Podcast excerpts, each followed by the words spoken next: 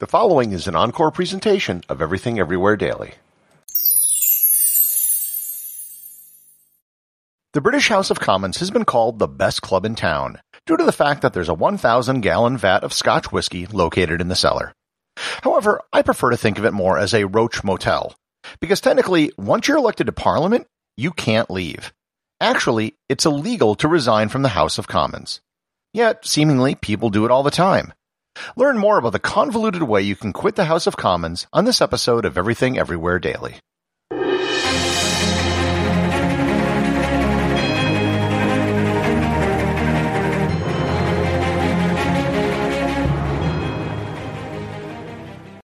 This episode is sponsored by ButcherBox. Summer is right around the corner, and that means cookouts. No matter what your preferred food is for a cookout or a barbecue, ButcherBox can help you make it the best. If you want to serve up some hamburgers, ButcherBox has grass-fed ground beef to make the perfect smash burger. Want to cook up some steaks? Well, ButcherBox has that too, with some of the best cuts of steak such as New York strip, ribeye, and filet mignon. Do you like grilled chicken? Well, ButcherBox has some of the best pasture-raised chicken that you will find anywhere. And if you really want to wow people at your next cookout, you can try grilling some of their wild-caught salmon on a cedar plank. Sign up at butcherbox.com slash daily and get a special deal. ButcherBox is offering my listeners a free for a year offer plus an additional $20 off. You can choose salmon, chicken breasts, or steak tips free in every order for a year. Sign up today at butcherbox.com slash daily and use code DAILY to choose your free for a year offer, plus get $20 off your first order. When you need mealtime inspiration, it's worth shopping Kroger, where you'll find over 30,000 mouthwatering choices that excite your inner foodie. And no matter what tasty choice you make, you'll enjoy our everyday low prices, plus extra ways to save, like digital coupons worth over $600 each week. You can also save up to $1 off per gallon at the pump with fuel points. More savings and more inspiring flavors make shopping Kroger worth it every time. Kroger, fresh for everyone. Fuel restrictions apply. So, to start, yeah, it is technically true you can't resign from the House of Commons. This dates back almost 400 years when serving in Parliament was a very different experience than it is today.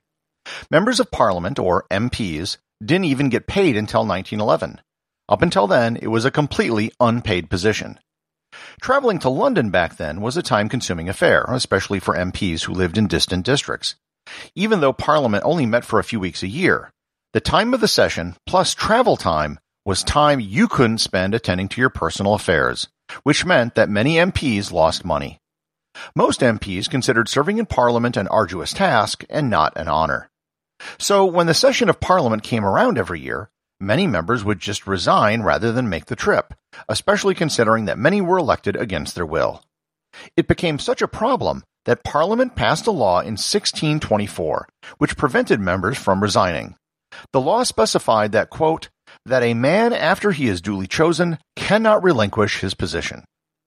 That law from 1624 is still on the books, and it is still against the law for anyone to resign from the House of Commons.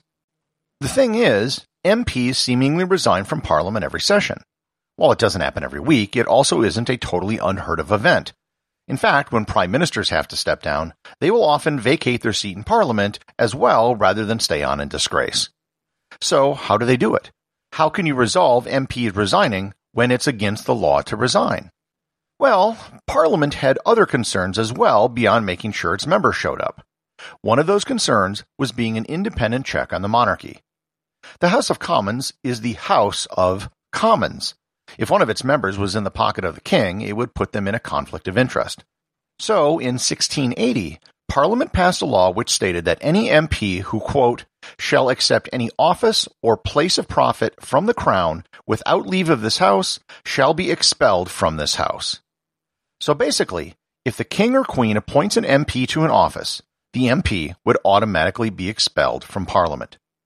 It turns out that this law made for an exceptionally nice loophole to get around the previous law stating that MPs can't resign from Parliament. They might not be able to resign, but they can get kicked out. In 1740, one sitting member of Parliament, Sir Watkins Williams Wynn, was appointed as the steward of the lordship and manor of Bromfield and Yale.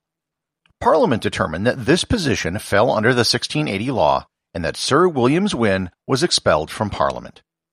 The person who then put two and two together was an MP called John Pitt. In 1750, he wanted to vacate his seat in Parliament so he could run for another seat.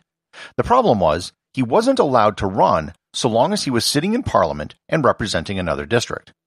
He wrote to the Prime Minister, Henry Pelham, and told him of his predicament.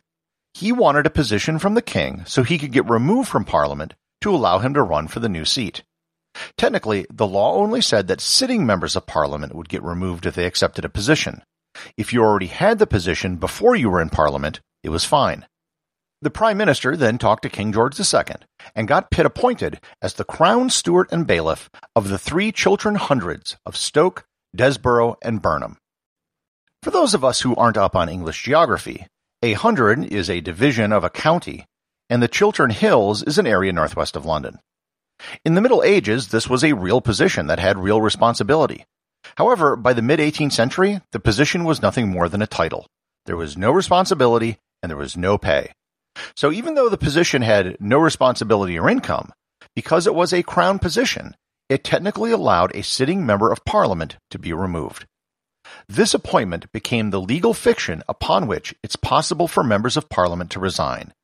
They weren't resigning so much as they were getting kicked out. This process of resigning without resigning became known as taking the Chiltern Hundreds. Today, when someone wants to leave Parliament, the Chancellor of the Exchequer simply appoints them to the position. In 1844, a second empty title was also used to get people kicked out of Parliament. The Crown Steward and Bailiff of the Manor of Northstead was first used in April 1842 for MP Patrick Chalmers to leave Parliament.